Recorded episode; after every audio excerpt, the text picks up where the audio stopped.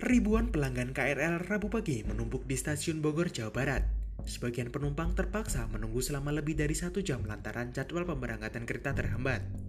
Selain kekurangan kereta pengangkut, jadwal yang tersedia juga mendadak dibatalkan. Gangguan perjalanan kereta diakibatkan rel patah di lintasan kilometer 39 kawasan Sukaresmi Cilegon. Akibatnya, KRL harus melintas bergantian menggunakan satu jalur.